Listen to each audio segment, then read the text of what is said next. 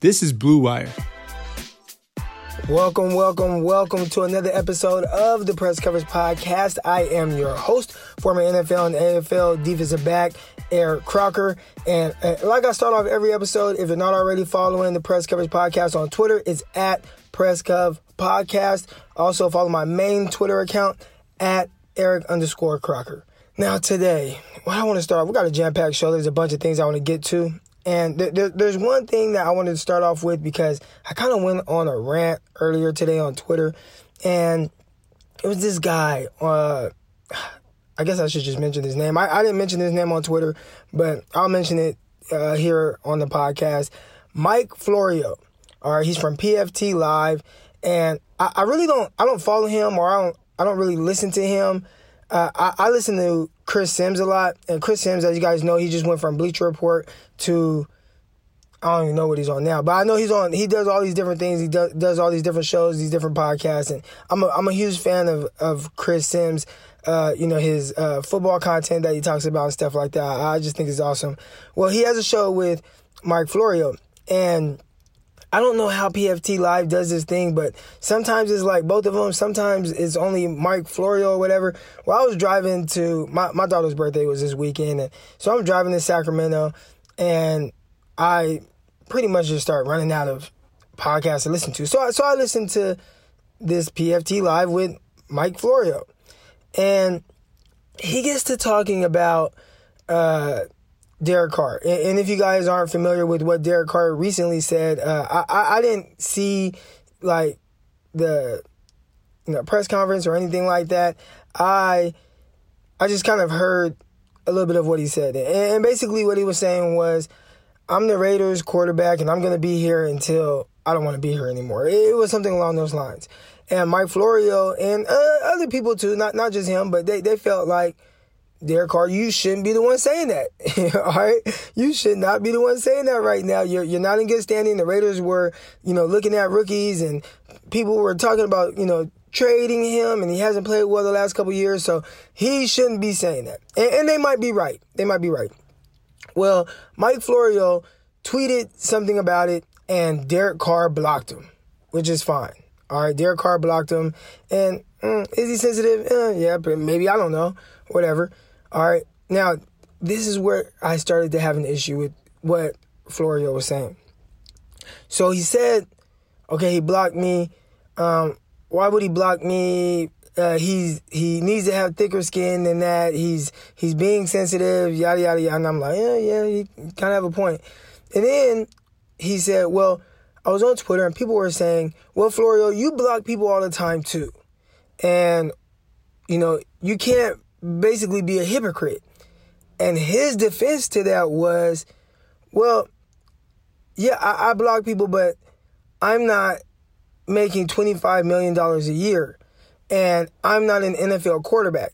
So it shouldn't really matter if I block people or not. I don't have to have thick skin like a quarterback does. He has people screaming at him, you know, uh, thousands and thousands of people in the stadium screaming at him and saying all these different things, he needs to have thicker skin.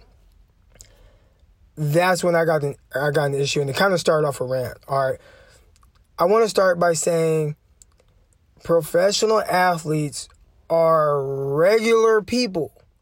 They're regular people. All right. I, I know, you know, we see them on TV, they make good money, we hold them to this higher standard, but at the end of the day, they are regular ass people. And as a man, how do you, and this is when I started having an issue with it. As a man, how do you hold another man to a higher standard than you do yourself? And and if that's how you view things, because oh well, this this man makes more money than me, so he should hold himself to a higher standard. No, that's really a a bum ass like thought process. Like I I I don't even know how someone like thinks to to say that. NFL players, NBA players, you know, MLS, MLB, they put their pants on just like you and I. They put their shoes on just like you and I. They are normal people. When things aren't when they're having a bad day, they're having a bad day just like you and I. The only difference is they have more money. And if you remember, you know, the wise wise words of Biggie Smalls, the more money, more problems. So money don't even fix everything. How how a grown man holds another grown man to a higher standard than he does himself, that's that's beyond me. So I had a huge issue with that. And, you know, I just kind of got to thinking about how, you know, I see Twitter trolls and all this and um, people when the when the athlete responds, when the professional athlete responds, the the thing I see most is, well, he shouldn't care. He's a professional. Why shouldn't he care? Why shouldn't he care? Nobody likes to see people saying things about them, especially if I feel it's false. If somebody's coming at Eric Crocker, they're coming at me and they're like, oh, Eric Crocker, you yada, yada, yada, yada, and they're like saying false things about me, I'm going to care. Now, I'm not saying Florio was saying something false, but he blocked you. Okay, he didn't care for what you said, just like, you know, what Florio was saying. Florio said, I block people if they disagree with me or if I don't like something they say. That, that's what he said. If, if somebody doesn't agree with him or they don't like what he said and, and he doesn't like what they, he blocks them. So Derek Carr did the same thing. He didn't like what you said and he blocked you. And that should be the end of it, but it shouldn't be, well, he, he should he should hold himself to a higher standard because he makes more money than no. Is that the type of stuff we teach our kids? I would never teach my kid that. Money doesn't define you. Money shouldn't define you. And if money does define you, then there's something wrong there.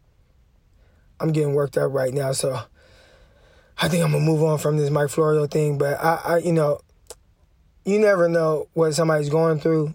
Everybody's human. You know, I touched on it on the last podcast episode about you know my father passing and and the effect that it had on me, and anyone that knows me, I mean, I do this podcast because I love talking about sports, right? I love talking about sports. You guys see me on Twitter. I love interacting. I love. I can talk about sports twenty four seven. When my dad died, sports was not important to me. Football was not important to me. I was on the New York Jets. Being on the New York Jets was not important to me. Those meeting rooms with Rex Ryan standing there telling me I couldn't tell you half the stuff he said once training camp hit because I wasn't focused on it. I, I was somewhere else because my dad died. I was going through something. I was going through something. And people expect professional athletes to be robots. They're not robots. They are just like you and I. So if someone in your family, you know, is going through something, we Solomon Thomas. Solomon, Solomon Thomas of the 49ers. His sister just committed suicide. And Solomon Thomas didn't have the, the best year. He talked about it. You know, he said it. This is the worst year I ever had, you know, playing football. Well, you lost your sister, and that was his best friend. And you could tell, you know, with all the stuff that he's doing now, trying to be active in the community of, you know, and trying to prevent suicide and all these different things, he had a hard time with it, and now he's trying to work through it. It's extremely hard to focus when you have something like that going on, but you never know what's going on in these dudes' lives. And at the end of the day, they're just like you and I. Well, I was one of them, but now everybody's human. We shouldn't hold anybody else to a higher standard than we hold ourselves. So that's all I'm gonna say on that. Now, the next thing I want to talk about rookies and the OTAs. All right, these rookie guys, specifically three. I, will talk about three. I, I don't know how many guys have gotten hurt, but I know these three have, and it might be something that's going on around the league. Okay, you have Nick Bosa, Quinnen Williams, Josh Allen, three prominent rookies that are expected to make big impacts their rookie seasons uh, and contribute to their football teams that they were drafted to. They were all drafted in the top 10. Uh, Bosa at two, you Quinnen Williams at three, and Josh Allen, I believe, at seven to the Jaguars. Well, these guys all kind of got a little banged up the first week of OTAs. Now, OTAs, there are several uh, stages to, to OTAs. There's like stage one, stage two, stage three. All right. If you're a rookie, you miss stage one and two. And you're you're not gonna come in to OTAs and be 100% uh, on the same physical level as these guys who have been uh, training for over a month now, b- preparing their body for OTAs. Rookies have been preparing for the combine. You know, you're you're not really being asked to do a whole lot of football things. You're preparing for a 40 yard dash. You're preparing for a vertical jump. You're doing bench press. You know, preparing to get tested for the, the bench press and the and the broad jump and and field drills. But you're not really building up your body and your muscles and preparing them for OTAs to go up in combat against an NFL veteran of seven years who's been preparing for the last month or so. I think that's a big reason to why some of these injuries are are happening. So you you have a, Nick Bosa who all of a sudden I'm looking across and I see I'm I'm I'm on the same line as DeForest Buckner. I'm on the same line as D Ford. And I'm watching them go through drills and they're going full speed. Well, I'm the number two pick and you got all these 49er media pe- people watching. I want to impress them. I want to impress my teammates. I want to impress my coaches on, on film. So what am I going to do? I'm going to go 100% as well. Right? I'm going to I'm going to give everything I got so I can look good. You guys made the right pick. And in the process of that, these guys are going down with some injuries, and they might be minor, but now Bosa is missing a pivotal part of his rookie development is there a different way that they can go about, you know, this whole rookie, um, you know, going to OTAs? Maybe you have the rookies do something else so they can prepare their body. And then maybe the last, for the last mini camp, there's a mini camp coming up, I'm sure, in the next uh, week or so. In the next week or so, there, there's going to be a uh, mini camp or next two weeks, whatever. Uh, prepare the rookies for that and once they get now, okay, now they can they can uh, they can go full go.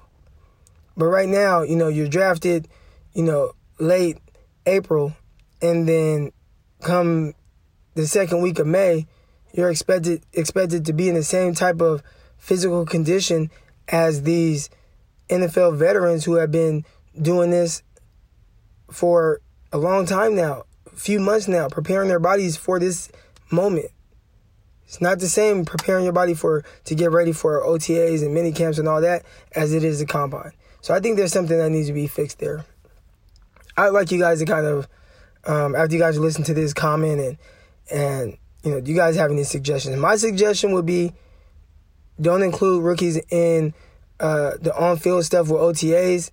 Continue to build their body where they're off to the side and get them ready for mini camp, which is like the last thing they do in June before they head out uh, for off-season workout and then uh, get ready for training camp. So that's my proposal. I just wanted to touch on some of these rookies because it's kind of I see them getting banged up and I'm like, man, this is not a good start to your career. Being a 49er fan over the last few years has been very difficult. Now, now one thing that this new regime keeps doing is they draft a guy who played one position in college and they stick him at a totally different position.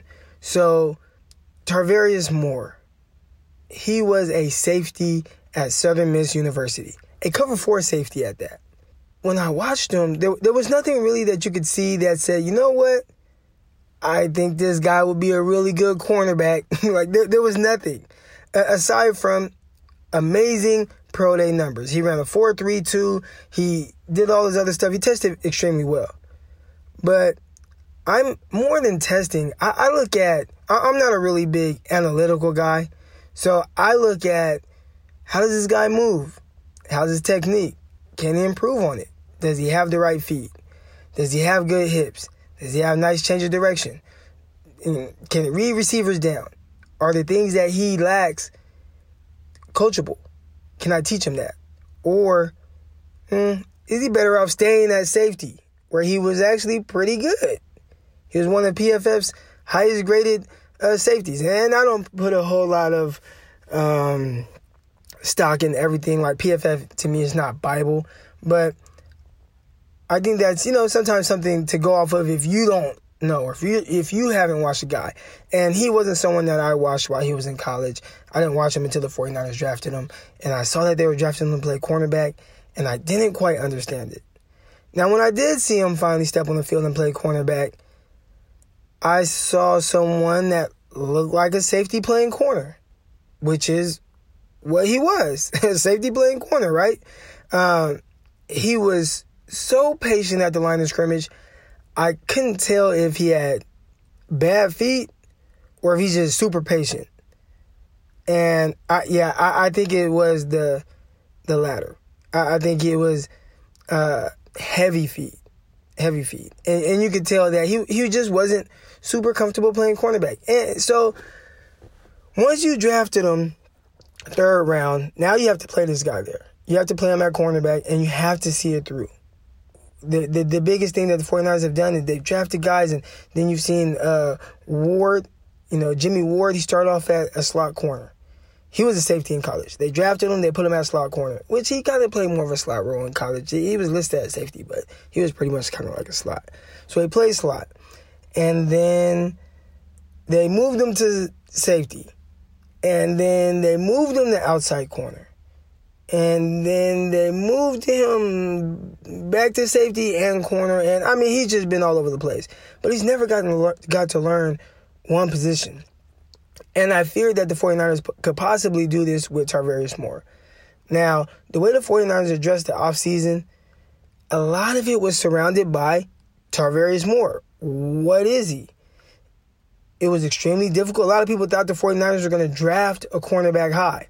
Said, nah, they're not going to draft a cornerback high because they just drafted Tarvarius Moore third round and they haven't really seen him play. Now, you've seen Ahkello Witherspoon play, but you have not. And, you know, it's been uh, to most people uh, up and down. And there's some people that are really down on them, some people that are higher. I'm one of the people that are higher on Ahkello Witherspoon. But you Tarvarius Moore he hasn't beaten out Ahkello Witherspoon. Uh, when Witherspoon was uh, not playing as well, who they put at corner? They put at corner Jimmy Ward. Well, Jimmy Ward got hurt. Who they put at corner? They put Greg Mabin, an undrafted rookie for agent off like from a year ago. They played all these people before they played Tarvarius Moore. So to me, it's like, okay, is his development not going as planned? maybe not, right? So this offseason comes and everybody's like, well, he needs to be playing free safety. He needs to be a single high. He has athleticism. That's his natural position. I I haven't seen him play too much single high. It was really more of a cover four, which is like a pattern match type safety. Um, I did watch some of his ju- junior college highlights, I believe it was, and he was playing a little bit more single high safety, but he, he was more of a cover four.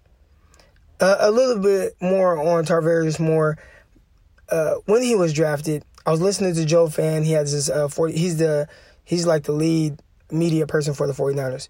Well, I was listening to his podcast and he had Tarvarius Moore's coach on, his college coach. And his college coach was raving about him. Man, I think he's going to be so good in your guys' scheme. Single high safety. He's going to fly around. He's going to make plays. He's going to do all these awesome things. Well, Joe Fann had to break the news to him and say, you know what? Nah, they're, they're going to play him at corner. And his coach's whole like you you could just hear it in his voice like why would you guys do that? He's not a corner. He's a safety. and, and, those weren't his exact words, but those are along along the lines of what he said. Well, an injury just happened. Jimmy Ward.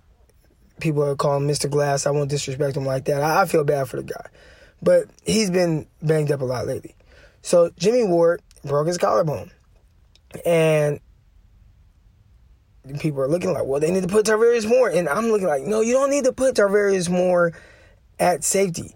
Let him continue to develop at corner unless the move is permanent. Now, if the move is permanent, then I think they addressed the offseason totally wrong with the cornerback position because there are a lot of question marks. You signed Ver, uh, Verrett, Jason Verrett, who I think when he was healthy, he was one of the top corners in the league. Well, the issue is he hasn't been healthy. He hasn't been healthy at all. He's played a total of five games over the last three years. So you have that issue. You have uh, an aging Richard Sherman, who last year was like he said he's playing on one leg. Now will he be better this year? Man, I hope so. I hope so. That'll help the whole defense tremendously. Well, they didn't target him anyways, but hopefully he plays better. He looks better. All right, that'll be you know. But he is getting a little bit older now. And then you have a Ahkello Witherspoon who has been, you know, he's had his up and down moments. So there's a lot of question marks. So if it were me, and I was drafting, and I had any time in my mind that I might move Tarvarius Moore to safety, I'm drafting a cornerback high. And they didn't do that. And we'll see how it plays out. But how, how do you guys feel about playing someone at a position in the NFL that they've never played in their life? I think that's kind of weird. And I guess we'll just see how that plays out. But kind of want to touch on that, the whole Tarvarius Moore thing. We'll see. Keep a close eye on that. Want more great NFL content? This is Kyle Madsen, co host of the Candlestick Chronicles podcast. Check out my podcast and other NFL podcasts on the network by searching Blue Wire in iTunes, Spotify, and other podcast players. So, really, this podcast episode was about, supposed to be about receivers. All right. So, I I had tweeted out some clips of Jaire Alexander. I was watching him one morning. I'm like, man, he had a very impressive game against the LA Rams. I almost called the St. Louis Rams, but the Los Angeles Rams. And I also, you know, just going through and watching, I saw a clip of Davante Adams. And, and if you guys haven't been following it, well, most of you guys follow the podcast account. I had also tweeted out some clips of Davante Adams like two weeks ago. And I'm like, man, this dude's pretty good, man. He's pretty good. Well, th- there was one clip I posted, and he, you know, had like a 40 something yard gain on Marcus Peters. And I kind of just explained, like, you know, what he did, how he kind of got open. And it was, I had tweeted something along the lines of, I have Davante Adams figured out. I see why he's so good, right? And people like, what does it mean you figured it out? Blah, blah. I'm like, I understand what makes him good. And he's a master at getting defensive backs to stop their feet. That that's what his whole game is predicated on. Almost like basketball. All right, he, he's really playing basketball at the line of scrimmage and doing whatever he can after that. All these little intricate, detailed things that he does to create more separation because he's not a burner, but he's definitely fast enough. And he uses these little things to create more separation. So he, you, I posted clips of him doing a half step. All right, and for anybody that doesn't know what a half step is, basically you're running, and it's almost like a stutter, but it, it is like you're about to stutter. Like so, if you can do, if you're running and then act like oh I'm about to stutter, and then you go, that's kind of what a half step looks like. That's the best way I can describe it. And what it does is, by the time the receiver does his half step and starts going again, the DB stops his feet because he has to respect it. So I, he has to respect the looks like a stutter. He has to respect the half step. Well, by the time he reacts to the half step, the receiver is going again. So it just creates more separation, especially if you give like a little little chicken wing like Davante Adams did to Marcus Peters. Well, I had a bunch of people, it was an awesome clip, but I had a bunch of people saying top five receiver, top five receiver, top five receiver. I, I think maybe the Green Bay Packers fans got a hold of the, the, the tweet. Well, I'm like, okay, well, if he's in your top five, what is your top five? And I got, you know, a bunch of different answers. Uh, well, none of the answers had Mike Evans. And to me, I think my, Mike Evans is a top five receiver. I'll tell you in a little bit exactly where I have him, but none of the receivers that they listed was Mike Evans. So I said, man, I went to my main account and I said, man, there, this one receiver is being kind of disrespected. But I want to know where everybody, you know, what is the consensus Twitter top 10 receivers? So I, I did this thing where, you know, I used the little Twitter polls thing, which is pretty great tool. And I basically took percentages and it helped me. Uh, I, I basically put together this little formula of kind of identifying who Twitter thinks the top 10 receivers are. And I, and I listed, I put 16 different guys. So along the 16, we were going to figure out who's in the top 10 because everybody can't be in the top 10. All right. So I'll start who with the guys who did not get voted into the top 10. Stefon Diggs. He barely did not make the top 10. Brandin Cooks, I think he has been very good, very consistent. And each team he's been on, he's went over a thousand yards. He's also from Stockton. But um, Brandin Cooks is playing extremely well, but he was someone that people didn't feel was in the top 10. Amari Cooper, he had two awesome um, first years, or his first two years were awesome. Third year was a little down. Fourth year, it was heading down, and then he got traded to the Cowboys, and they picked back up, but still didn't go over 1,000 yards. He didn't make the top 10. T.Y. Hilton, that one was, he's, is debatable. Juju Smith. Now, now people might not want to put Juju Smith in the top 10 because maybe he hasn't done it long enough, in their opinion, but his first two years are pretty damn impressive, all right? Um, and we'll get to Juju, Juju Smith Schuster. All right. And then you have AJ Green. And, you know, he's been kind of banged up. His numbers have kind of gone down.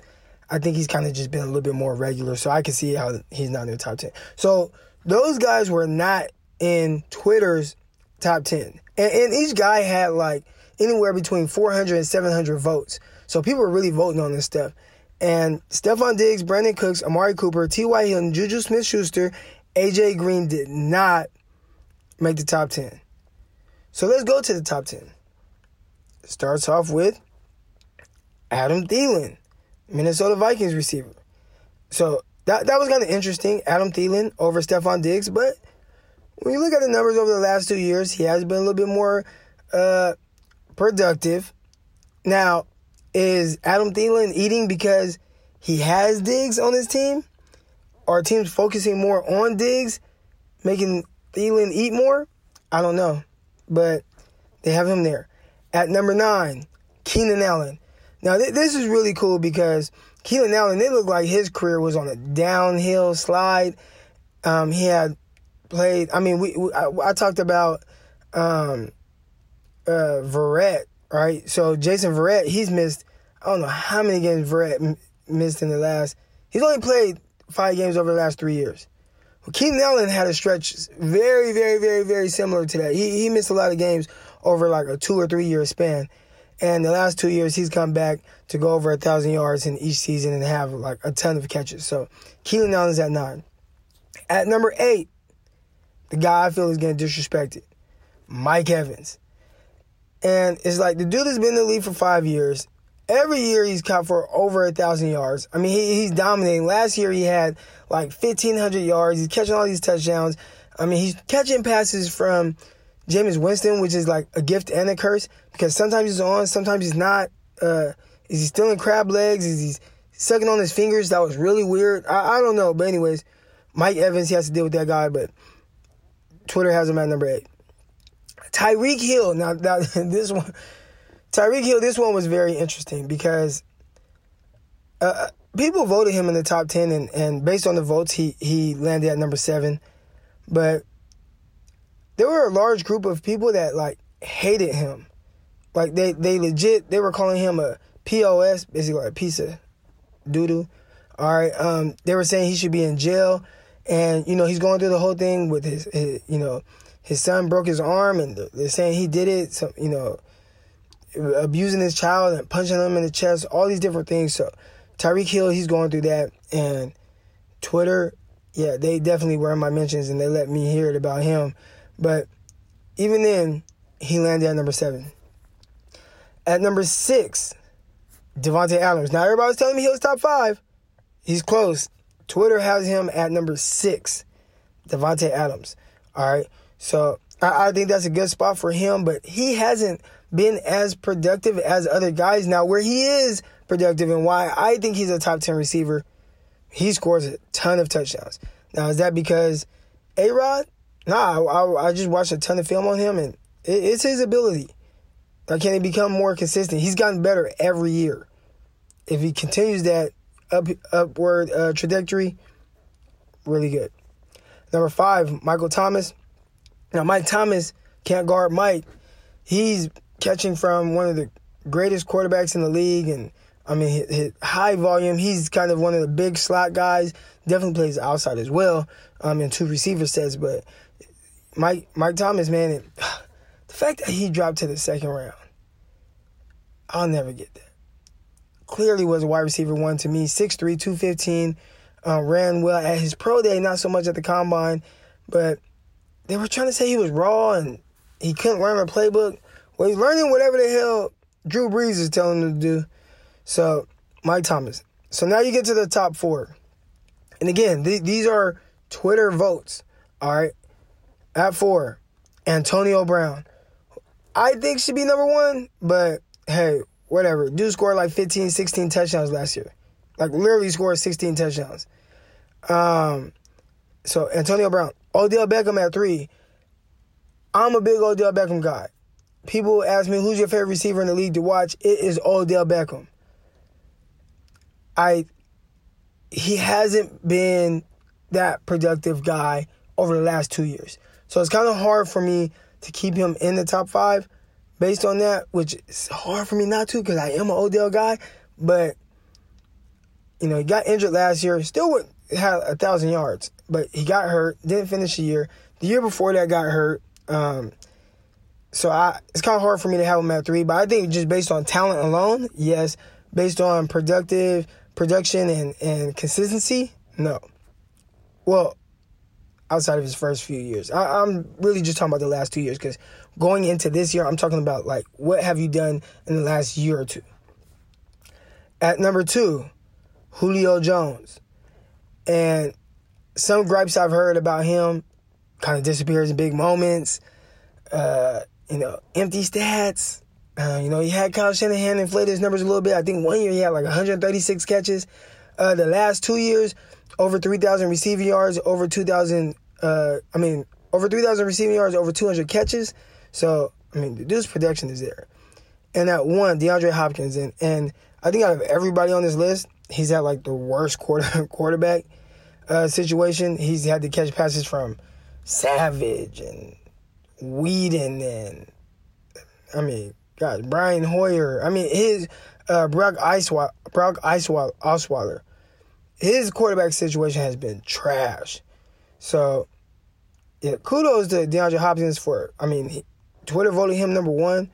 I think he's up there. Um, definitely top five. He he plays strong, big hands, catches everything. Man, just physical.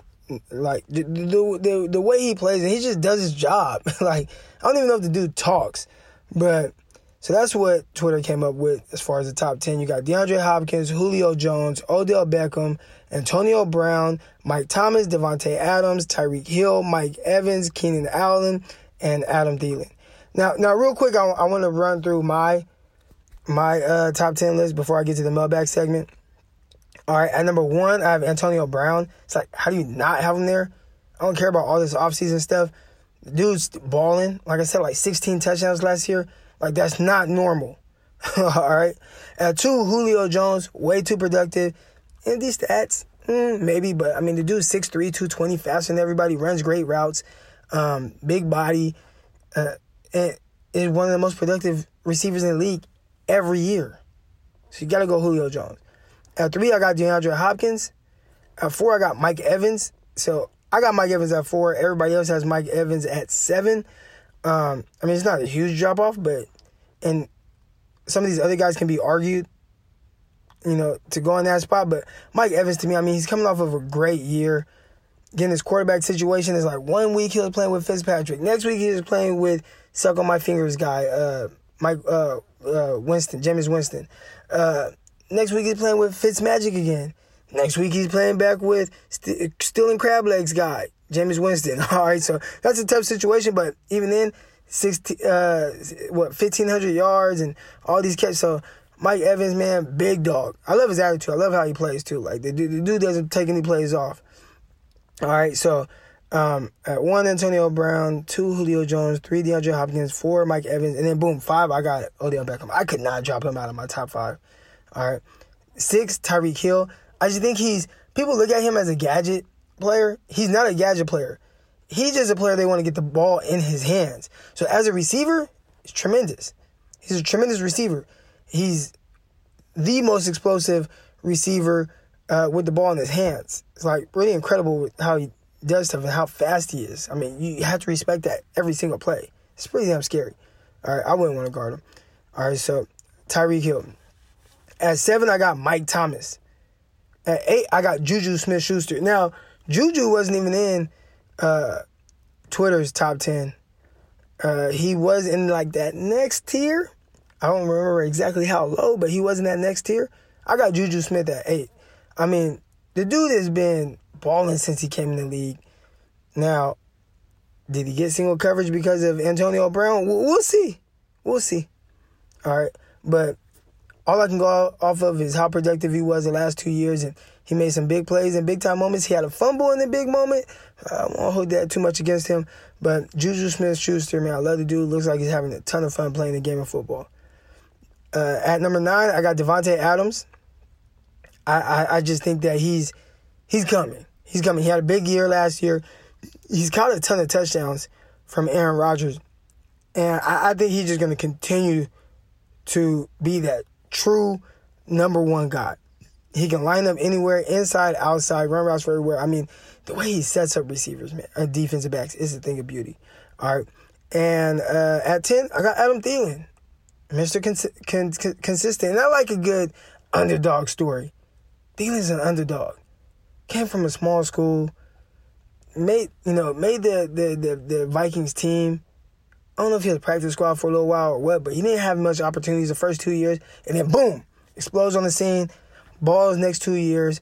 Um, pretty sure he's gonna get a big payday, coming from like D two D three uh, college.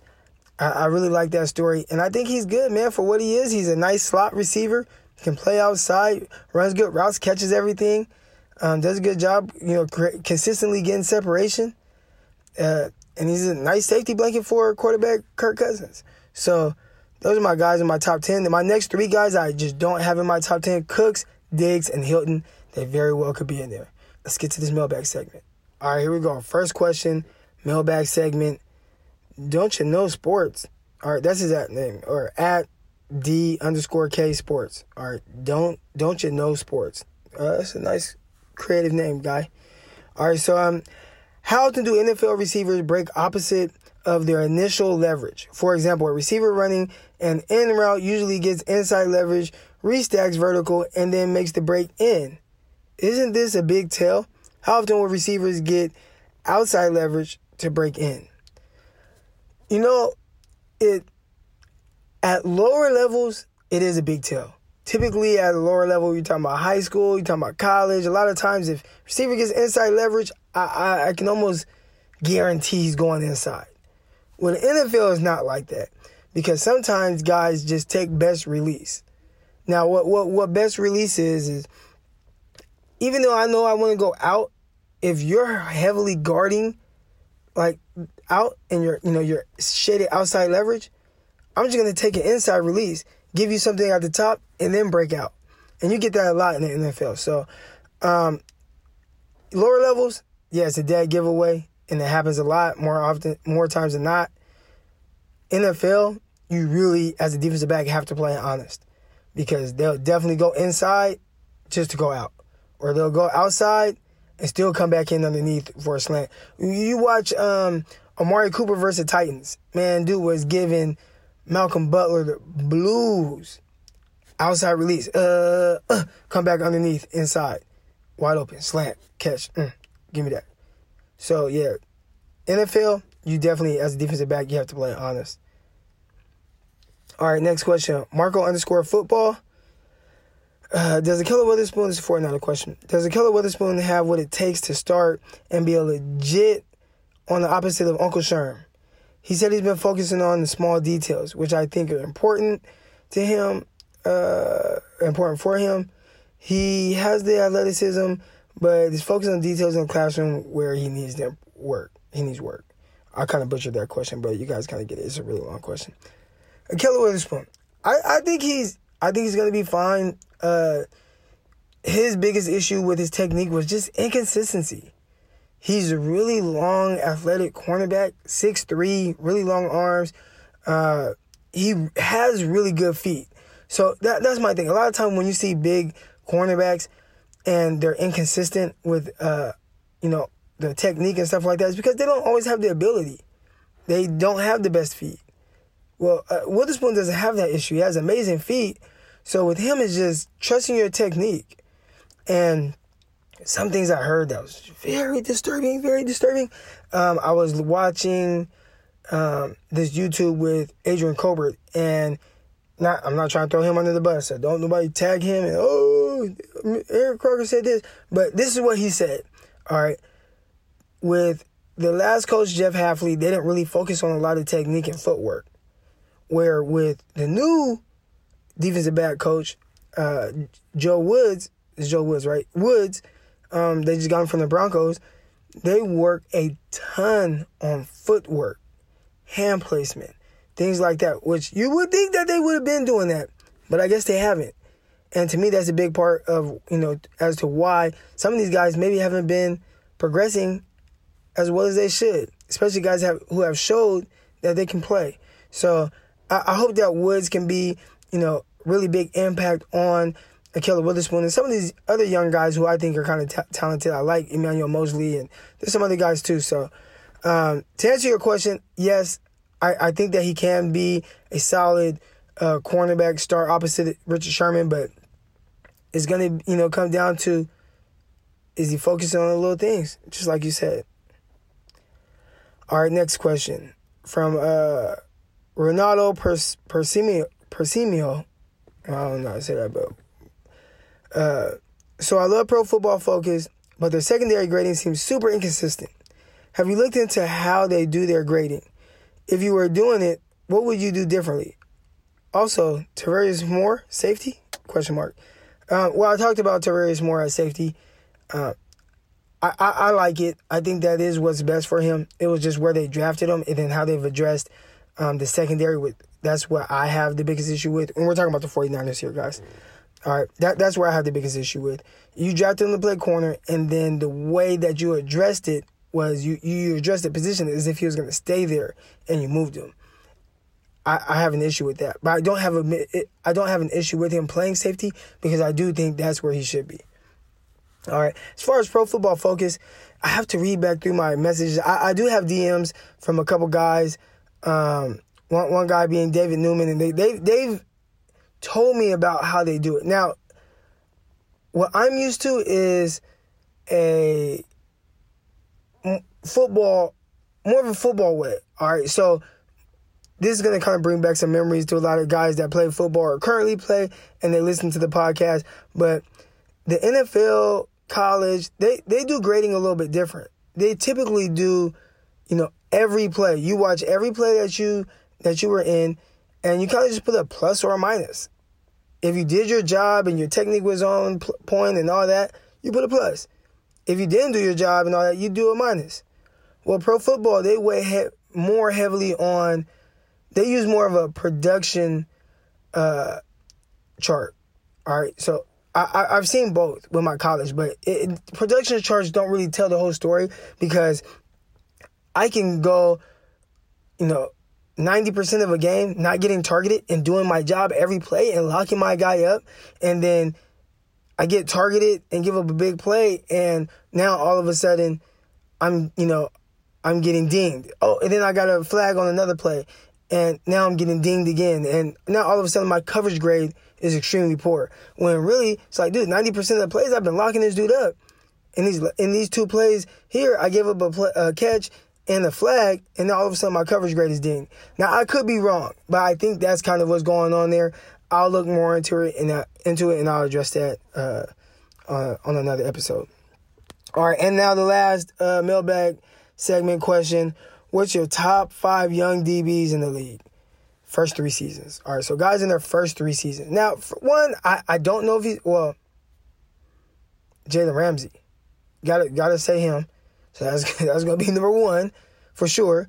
Um, I'm gonna throw Marshon Lattimore in there. I'm gonna throw in there uh, Tre'Davious White, who I'm really high on. Now these are all cornerbacks who I've mentioned so far. Uh, then uh, let's go. Uh, you gotta go Jamal Adams.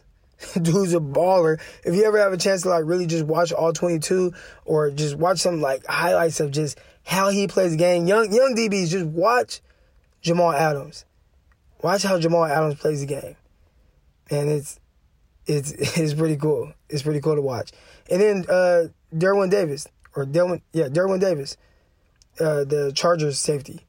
That's another one. I mean, I'm leaving. Oh man, I'm leaving off Denzel Ward, uh, Minkah Fitzpatrick, uh, Jaire Alexander. Oh man, now I gotta throw Alexander in there. Let me take off. I'll take off Tre'Davious White. I gotta throw Alexander in there. All right, so yeah, that's I, I named more than five guys, but those are gonna be my guys. All right, but um, that's it for the uh, mailbag segment. And that's going to do it for tonight's show. Next week, I hope to have one of my buddies on. He's a college coach, also a former uh, defensive back. He's going to have a lot of good things to talk about and, you know, discuss his whole recruiting thing and just the whole coaching life. Talk to me about all that. All right. Um, also, be sure to subscribe, rate, and review. I'm getting the listens. I'm not getting the rates or the reviews. All right. So I need that part of it too. And uh, shoot, check in right here next Tuesday on Press Coverage Podcast.